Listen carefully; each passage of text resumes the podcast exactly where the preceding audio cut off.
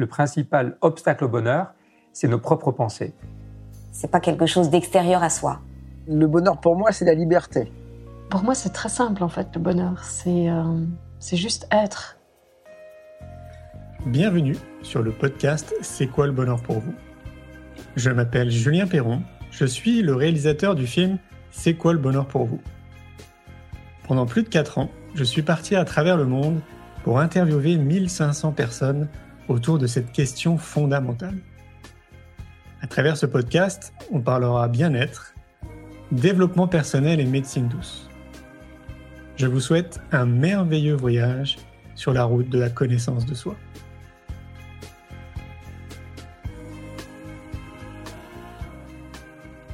Aujourd'hui, j'ai le plaisir de recevoir Maude Séjournant.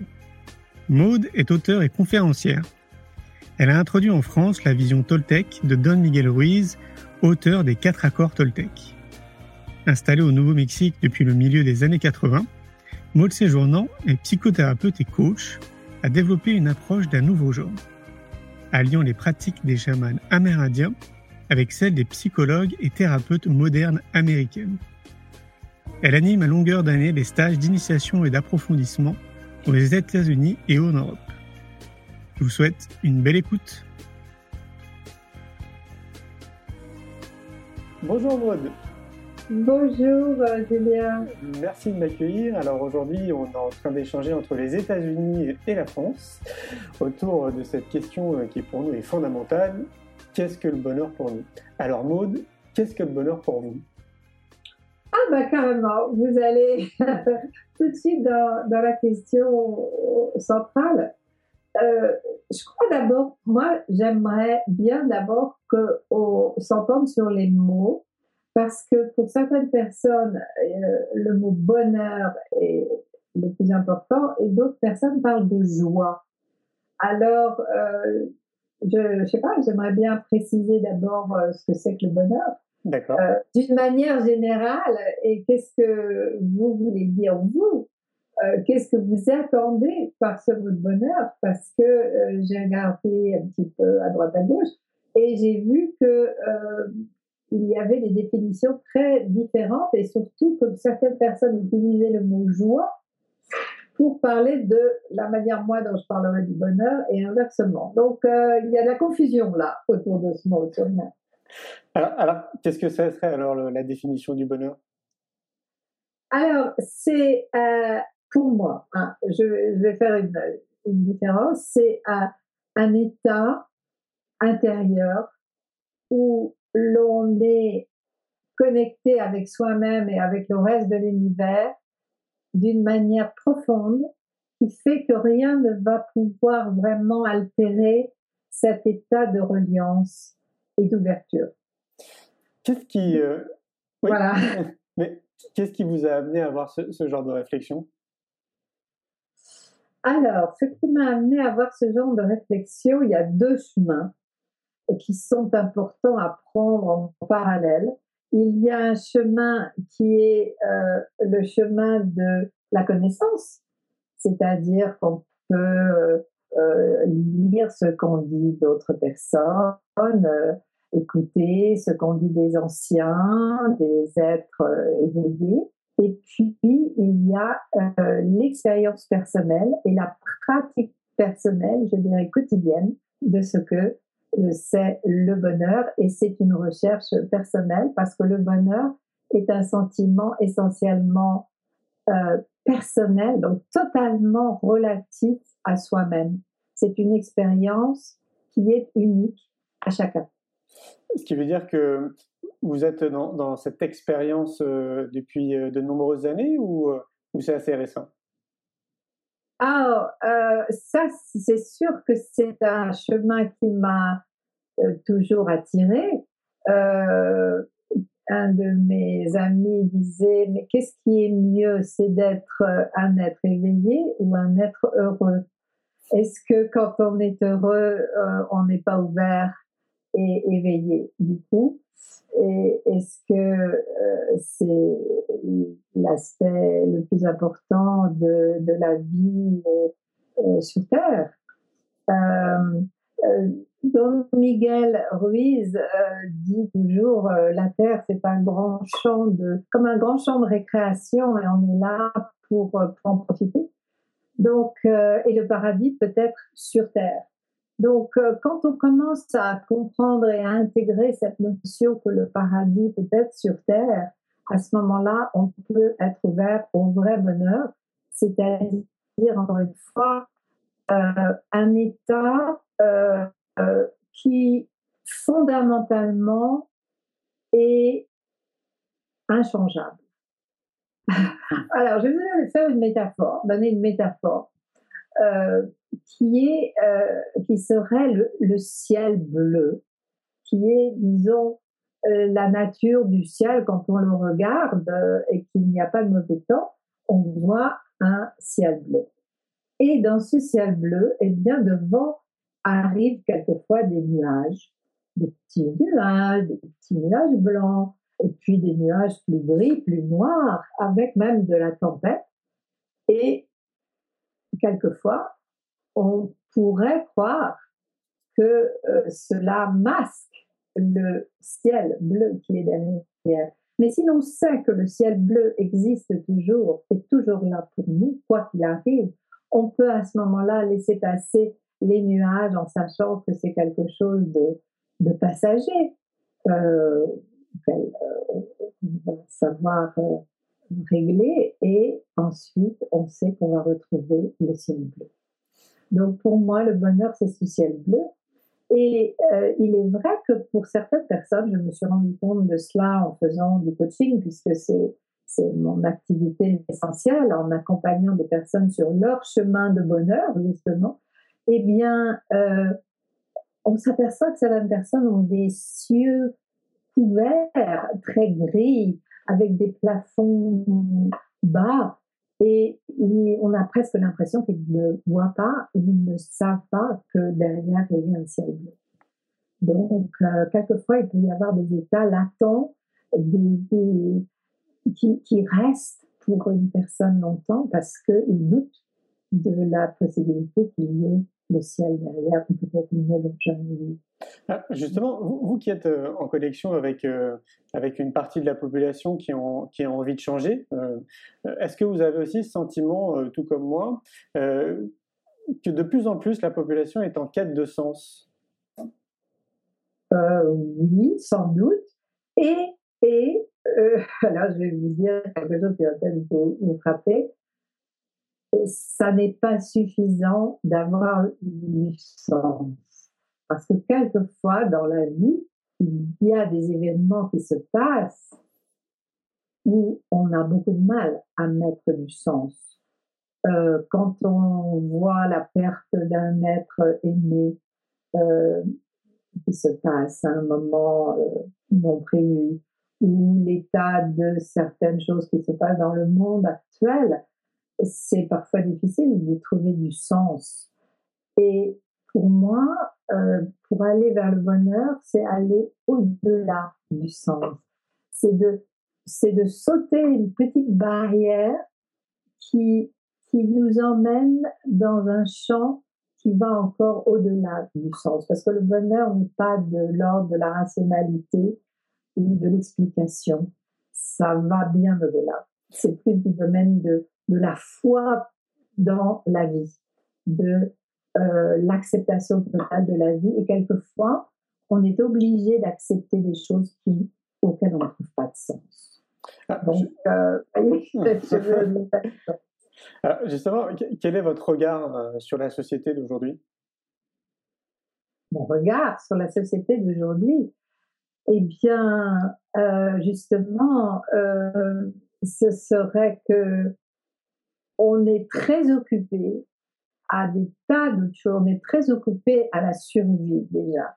Euh, il y a une grande partie du monde qui est encore à un niveau de survie profonde, euh, survie par rapport euh, à, la guerre, survie par rapport à la faim, survie par rapport à, à, la souffrance diverse. Et on se fixe là-dessus et le, si l'on cherchait effectivement le bonheur en se disant, alors on va venir tout à l'heure peut-être à la définition du bonheur, Mais si on se fixait plus sur l'idée d'être heureux ensemble, à ce moment-là, notre attention serait peut-être moins prise aussi par des, des objets par la consommation dans notre monde euh, occidental qui a pris énormément de place par rapport à la vraie idée du bonheur. On nous fait croire que c'est en possédant euh, des choses, des objets, que l'on sera heureux.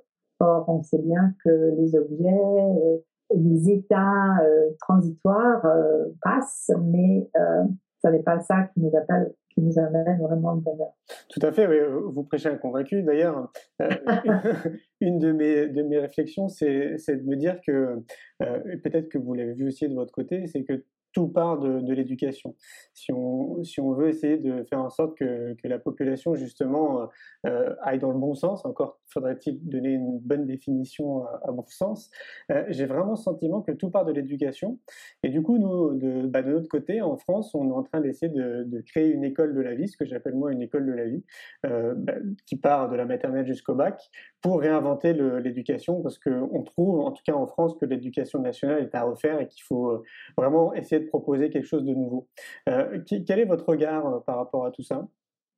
Alors, vous avez absolument raison. Euh, tout est une histoire d'éducation et je dirais même avant, Don Miguel parle de cela énormément dans ses livres et il parle du conditionnement culturel que nous avons. Et la culture, bien sûr, c'est un ensemble de choses euh, de, du pays, de la religion, de la famille, euh, du, du, monde social.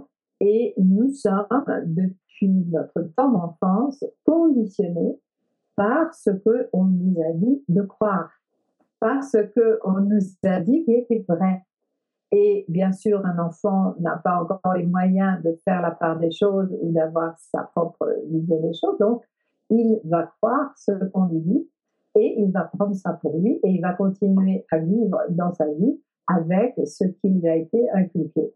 Euh, c'est donc ce que Don Miguel Ruiz appelle la domestication. Et dans mon travail, euh, euh, je propose aux personnes la possibilité de questionner ce conditionnement et de se rendre compte est-ce que c'est vrai? Est-ce que j'ai envie de garder cette croyance? Et sinon, euh, qu'est-ce que je vais euh, mettre à la place et comment moi je vais par mon expérience euh, décider de regarder ce qui peut être vrai. Donc, et pour moi le bonheur, c'est se situe dans la vérité, la vérité de son propre être. Donc, vous avez absolument raison. Tout vient de l'éducation, mais ça ne sera pas seulement l'éducation de l'école, c'est aussi l'éducation qu'on a euh, autour de nous euh, par notre famille. Euh, voilà, donc. Tout à fait, ça, va même plus loin. Notre réflexion allait jusqu'à se dire alors, c'est bien de créer une école alternative pour les enfants, mais il faut aussi penser du coup aux parents et aux enseignants. Oui, oui, oui, oui, absolument. Tout à fait. je pense qu'il y a des écoles alternatives qui existent, du genre les écoles Waldorf, les écoles justement Steiner, euh, qui, qui, se pose un peu ce genre de questions. Mais on peut peut-être aussi aller plus loin. Euh, et effectivement, on doit commencer par les enfants. Je vois ici, on, a, on fait une grande campagne d'éducation autour du recyclage, euh, c'est le recyclage des, des, des, des déchets. Et l'idée, c'est il faut commencer avec les enfants ils aiment beaucoup apprendre, ils pigent tout de suite ce qu'il en est, et si on commence avec les enfants, ben, on peut instaurer des, des bonnes habitudes pour la suite. Donc euh, oui, vous avez tout à fait raison, ça va commencer avec les. Ah. Mais alors, du coup, c'est comme planter un arbre, c'est se dire que euh, on va leur dire ça à 5 ans, et ça sera peut-être pas avant l'âge de 20 ans, dans 15 ans, qu'ils seront capables d'avoir euh, des des actions euh, qui vont vraiment changer le monde. Hum, hum, hum. Et selon vous, euh, quels seraient les, les outils qu'on pourrait transmettre euh, à, la population qui est en questionnement justement et qui, qui a envie de, de progresser, d'être plus heureuse? Est-ce que vous pensez qu'il y, y, a des outils pour ça? Ah bah, le premier outil dont je viens de vous parler, c'est cette idée de, de se questionner sur nos croyances tout est une question de croyance.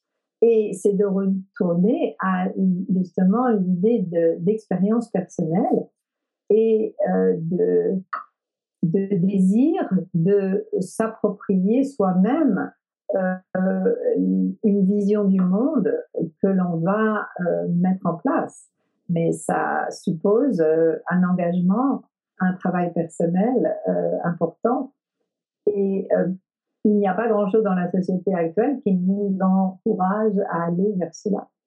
Euh, Peut-être il y a certaines approches spirituelles qui le font, euh, le travail de développement personnel, de transformation personnelle euh, est dans cette euh, lignée.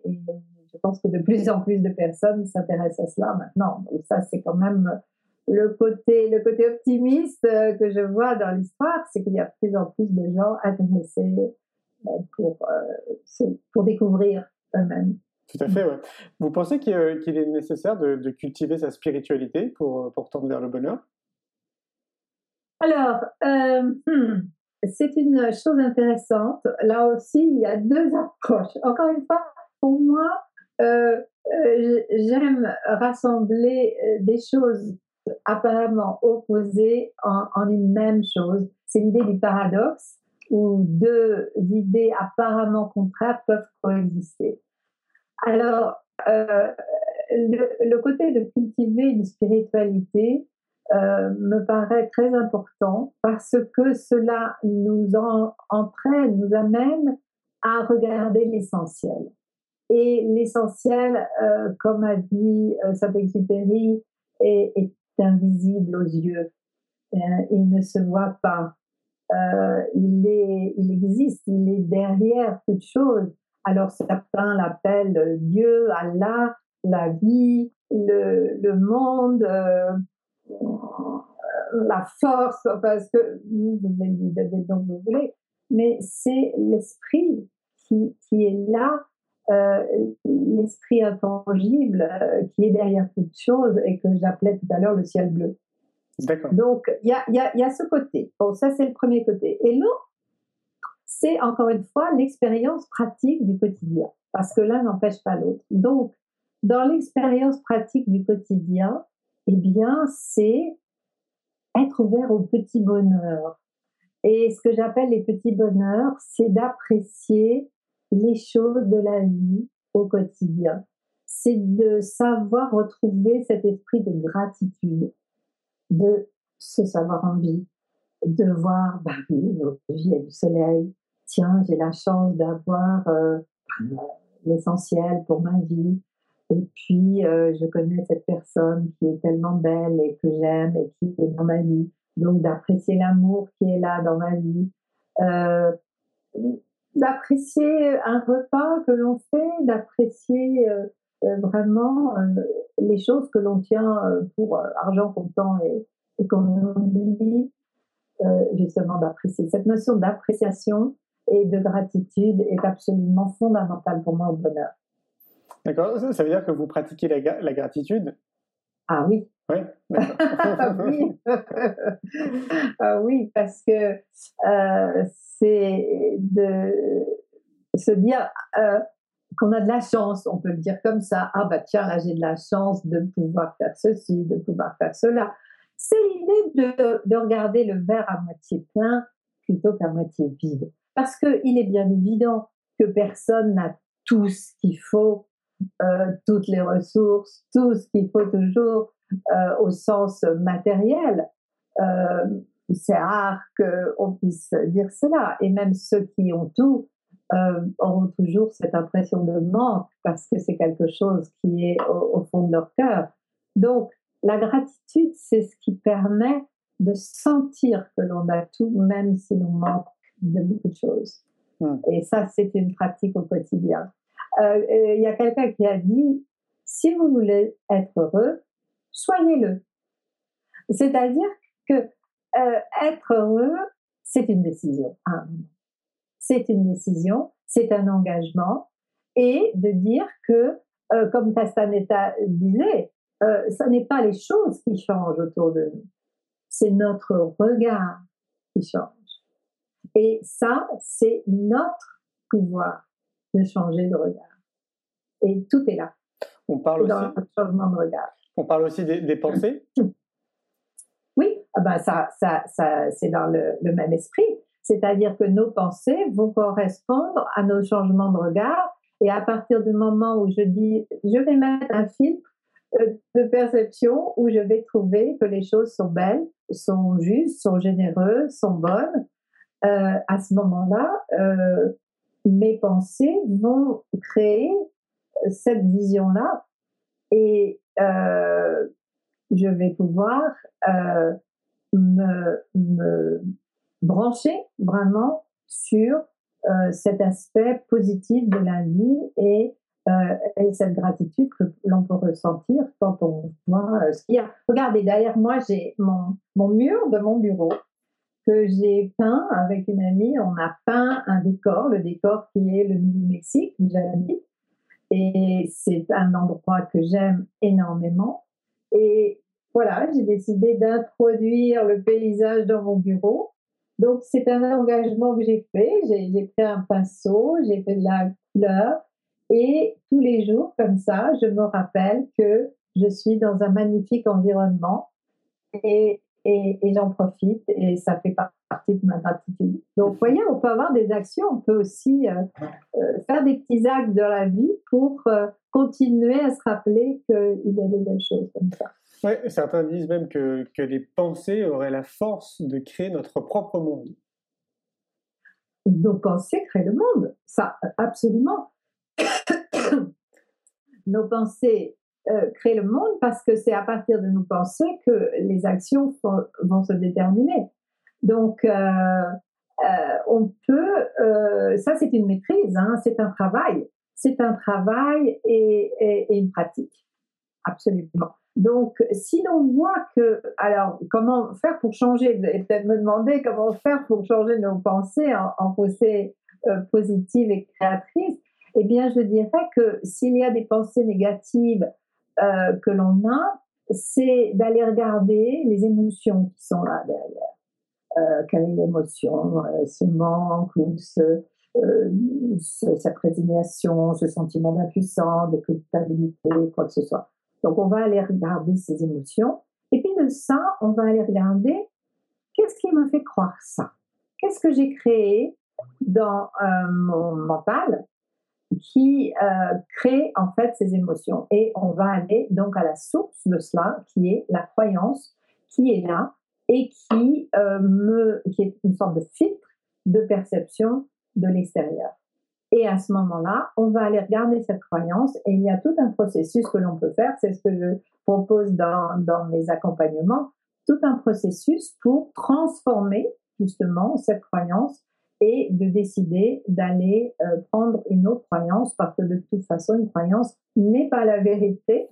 Euh, on peut s'en rapprocher, mais euh, on peut décider en tout cas de garder des croyances qui nous font du bien, qui vont nous aider, plutôt que de se laisser perturber et, et, et parasiter littéralement par des croyances négatives qui provoquent des émotions négatives. Pour, pour, se regarder comme ça, pour, se, pour, oui, pour, se, pour revenir vers soi, euh, moi je pratique par exemple la méditation. Est-ce que c'est euh, c'est quelque chose que tu recommandes aussi? Alors, la méditation, c'est un, un, mot, là aussi, c'est une grande grotte sous pierre où il y a beaucoup de choses qui vont dedans. Euh, pour moi, la méditation, c'est la pratique de l'attention. Et je le fais au quotidien. C'est-à-dire que au quotidien, dans ma vie de tous les jours, je suis en contact avec moi-même. Et quand il commence à y avoir une petite tension ou quelque chose de un peu négatif ou, ou perturbant, j'écoute, je m'arrête, j'écoute et je regarde ce qui se passe pour me demander est-ce que je veux continuer à garder ça? Est-ce que je veux être euh, perturbée par cela Et de faire immédiatement un travail pour euh, transformer les choses? Donc pour moi, c'est une pratique euh, très essentielle que j'appelle une sorte de méditation, ce qui ne m'empêche pas aussi de faire une méditation plus classique, assise et en, en, écoute, pour moi, c'est être euh, avec un arbre dans la nature, euh, les balades dans la nature. Et Dieu sait qu'autour de Santa Fe et du Nouveau-Mexique, il y a une magnifique nature.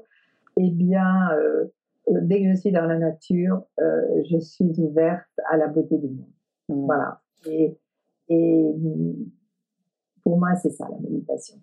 Ah oui, moi aussi, c'est pareil. pour, pour ceux qui ne te, qui te connaissent pas, est-ce que tu pourrais bah, te présenter et présenter les, bah, ce que tu proposes euh, comme travail. Voilà, oui. Alors, je suis arrivée à Santa Fe en 85, c'est-à-dire maintenant il y a 30 ans.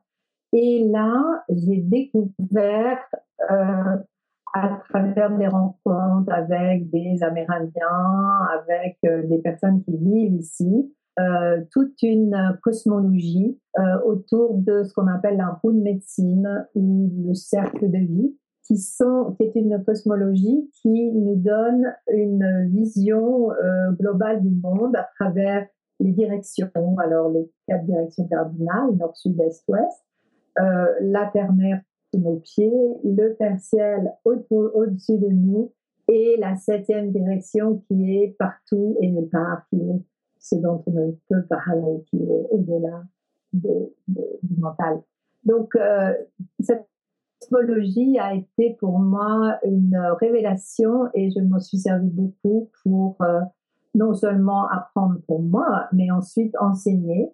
Et euh, je, ce que je fais en France depuis plus de 20 ans, et puis, euh, j'ai aussi découvert euh, Don Miguel, qui habitait à Santa Fe avant euh, la sortie de ses livres. Et euh, là, euh, l'esprit Toltec m'a apporté aussi énormément parce qu'il offre, c'est une manière très simple de voir le monde, justement, et surtout avec des pratiques très simples pour se transformer et euh, revivre euh, dans le paradis sur Terre. Donc, euh, j'offre des cours à distance, c'est-à-dire par téléphone, Internet, etc., qu'on peut suivre de partout dans le monde. J'ai des personnes qui sont en Inde, en Nouvelle-Calédonie, à Tahiti, en France, en Belgique, partout, en français. pour justement, et, ces personnes sont accompagnées soit par moi, soit par des coachs que j'ai formés pour euh, bien, euh, transformer son regard, justement. Donc, il y a plusieurs cours. On peut regarder sur mon site euh, euh, qui s'appelle cercle de vie en un seul mot.com. Il y a toutes les instructions et les informations dessus. Donc, on aura accès à toutes tes conférences quand tu viens en France? Alors, de temps en temps, je viens en France, effectivement. Je fais aussi des stages pour les femmes. J'étais une des premières à apporter cette idée de euh, faire des, euh, des passages initiatiques pour les femmes euh, dès 97. Et à l'époque, personne ne faisait cela, mais aux États-Unis, j'avais l'habitude de, de, faire partie de loges de femmes et j'avais trouvé que c'était tout à fait merveilleux et très nécessaire. Donc, euh, j'ai apporté ça il y a pas mal d'années en France et maintenant d'autres personnes que j'ai formées vont continuer euh, cette euh, transmission. Justement, tu, le dis justement, tu fais partie des, pionnières dans le monde du, développement personnel.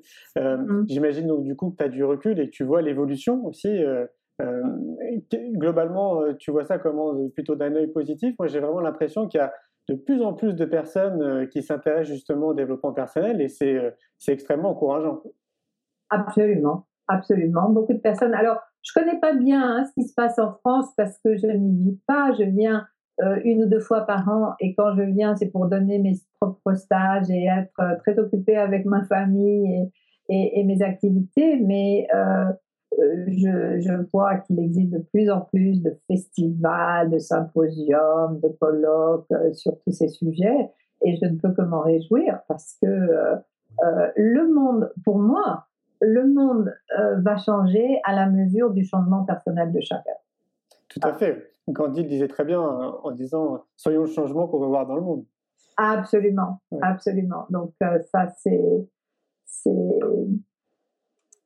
ce que je m'attache à véhiculer et à transmettre à d'autres et c'est très satisfaisant de sentir effectivement dans sa mission de vie. J'ai fait récemment quelques une formation sur euh, la mission de vie, trouver sa mission de vie. Et quand on est, on marche dans les pas de son propre chemin et qu'on est dans sa mission de vie, euh, cela apporte beaucoup de bonheur, justement, parce qu'on sent qu'on est en adéquation avec le sens profond de sa vie.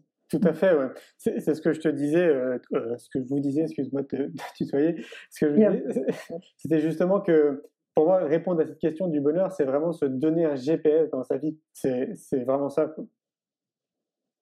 Se donner un GPS. Oui, euh, enfin se le donner ou écouter et, euh, recevoir euh, l'ordre de mission, mmh. parce que je pense que c'est très important d'écouter dans la profondeur.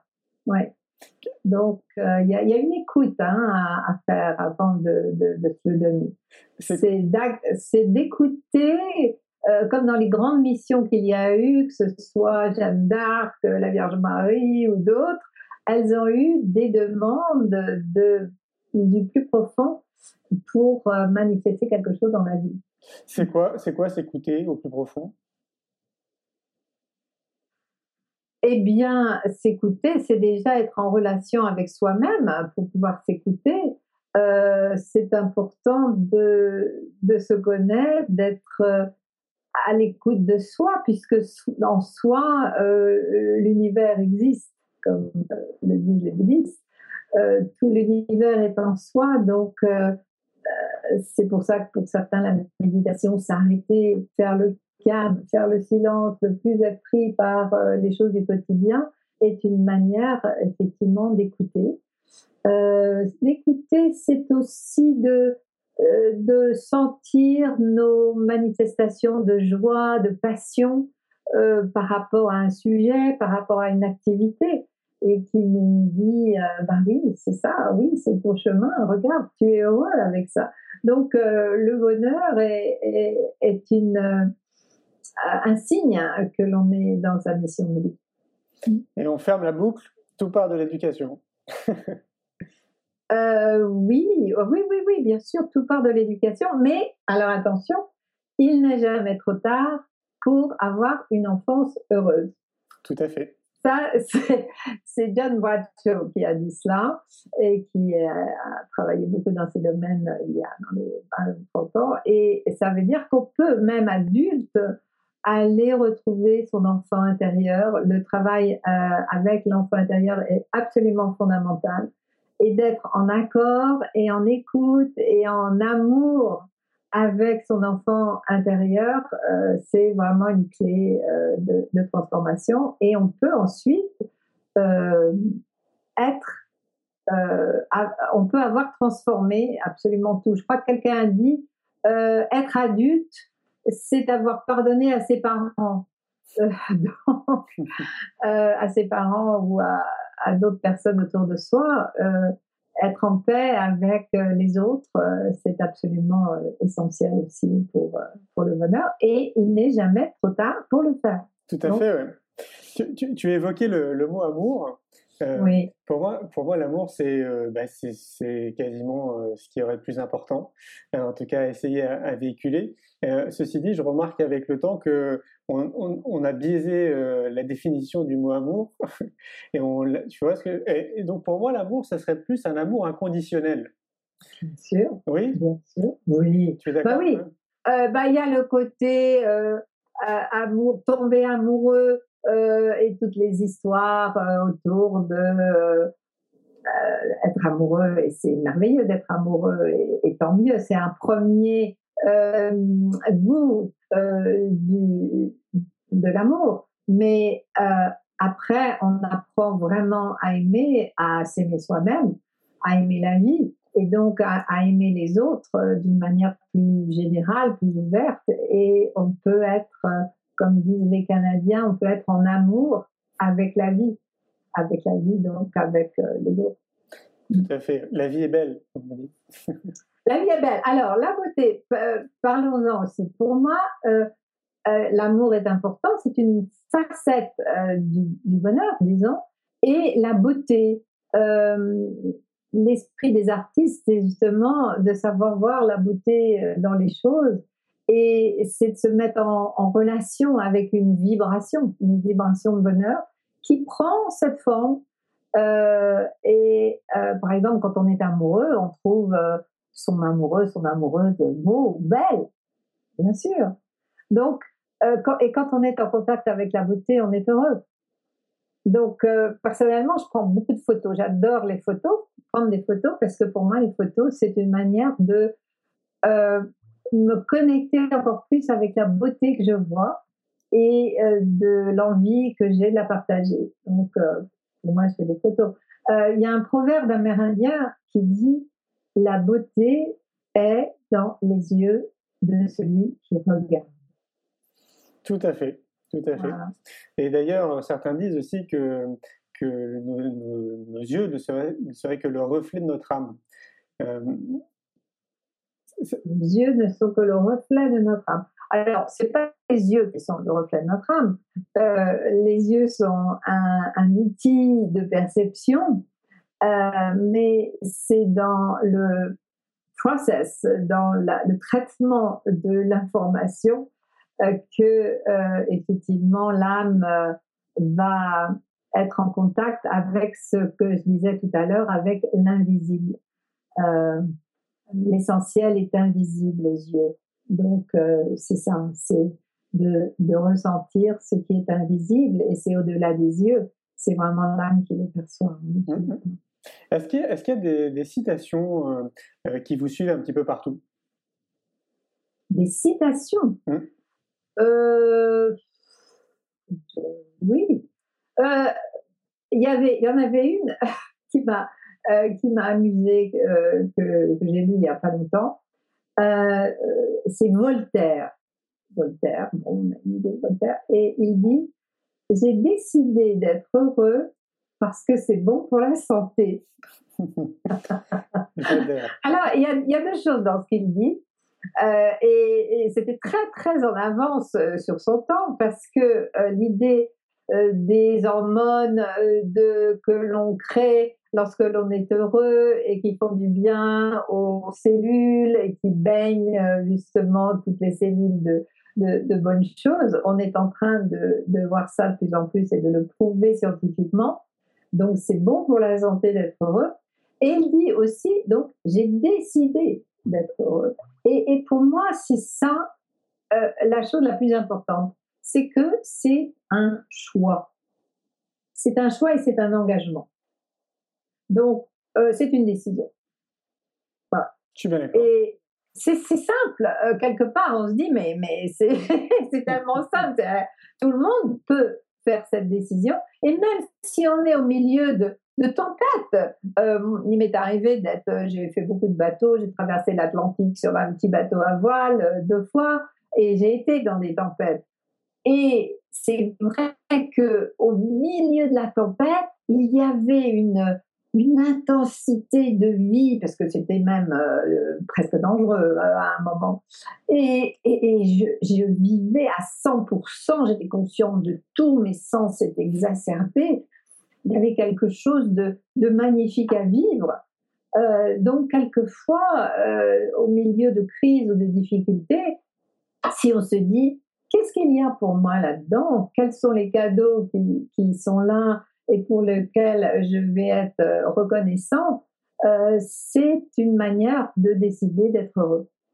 Parce que euh, la, la vie va pas nécessairement continuer à être 100% formidable, mais plus on a l'idée d'être heureux, qu'on va être heureux et qu'on va recevoir des belles choses, plus ces idées qui sont là créent un champ, littéralement un champ d'attraction qui fait que oui, euh, on va attirer et on va faire venir pour nous euh, des choses très positives. Tout à fait, oui. On appelle ça la, loi de l'attraction? Oui, oui, oui, c'est ça, tout à fait. Oui, bah, je, je, le constate aussi depuis que je suis tout petit. Voilà. Effectivement, ça marche. Après, c'est vrai que il euh, y aura toujours des personnes qui vont te donner des contre-exemples en te disant ah ben oui, mais comment tu fais pour les personnes qui vont vraiment pas bien et qui sont euh, vraiment en détresse ou qui sont à la rue, par exemple? Voilà. Alors c'est là où je dis ce que je disais au, début, c'est qu'il faut aussi accepter qu'on ne peut pas donner du sens à tout et tout comprendre. Nous faisons partie d'un mystère incommensurable. Et notre petit mental, notre petit rationnel dans notre tête ne peut absolument pas comprendre et, et, et percevoir euh, l'ensemble. Donc, il y a un moment, il faut accepter que on ne peut voir, sentir, comprendre que euh, une petite partie des choses. Et c'est là où le vrai lâcher prise se passe, c'est d'accepter que euh, bah, je ne comprends pas, je ne sais pas, et j'accepte. Et quand on accepte, et je vais faire de mon mieux pour remédier, pour transformer, pour changer, etc. Mais de le faire dans l'acceptation, c'est très différent euh, de euh, le faire dans la résistance. Tout à fait. Donc, si j'accepte, parce que oui, il y a, des, trucs qui arrivent, des, catastrophes qui arrivent, a des gens très positifs et très, très ouverts, bah oui, ça fait partie du, euh, euh, de, la, de la course au trésor, je dirais. Mm-hmm. Est-ce que tu, tu, as quelque chose de, plus euh, personnel à, à transmettre aujourd'hui? Autour du bonheur? Plus personnel. Euh, euh, je, euh, il y a une phrase de Marguerite Yourcenar que j'avais lue qui m'a qui m'avait beaucoup touchée. Et je ne sais pas très bien encore quoi en faire mais justement ça fait partie de, de mon processus en ce moment. Et elle disait tout bonheur est une innocence. Ah.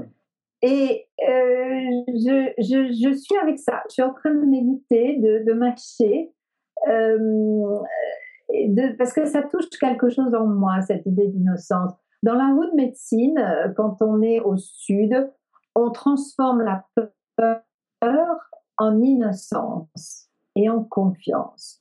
Et l'idée d'innocence qui, qui remplace la peur, c'est cet état de, je dirais, de virginité intérieure, euh, spirituelle, mentale, qui fait qu'on va être euh, prêt comme un enfant à découvrir les choses.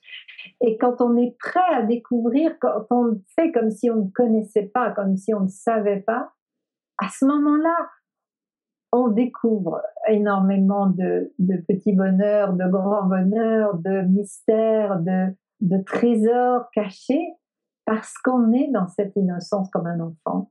Et je pense que dans les, les béatitudes, il a été dit cela, hein, de retrouver cet esprit d'enfant. Et je pense que c'est ça la clé de la clé du bonheur, en fait. Merci beaucoup, Maude. À bientôt. Merci. Au revoir, Julien. Un grand merci pour votre écoute. J'espère que vous avez passé un bon moment avec nous.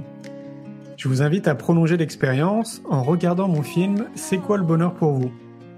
Vous le trouverez assez facilement sur YouTube.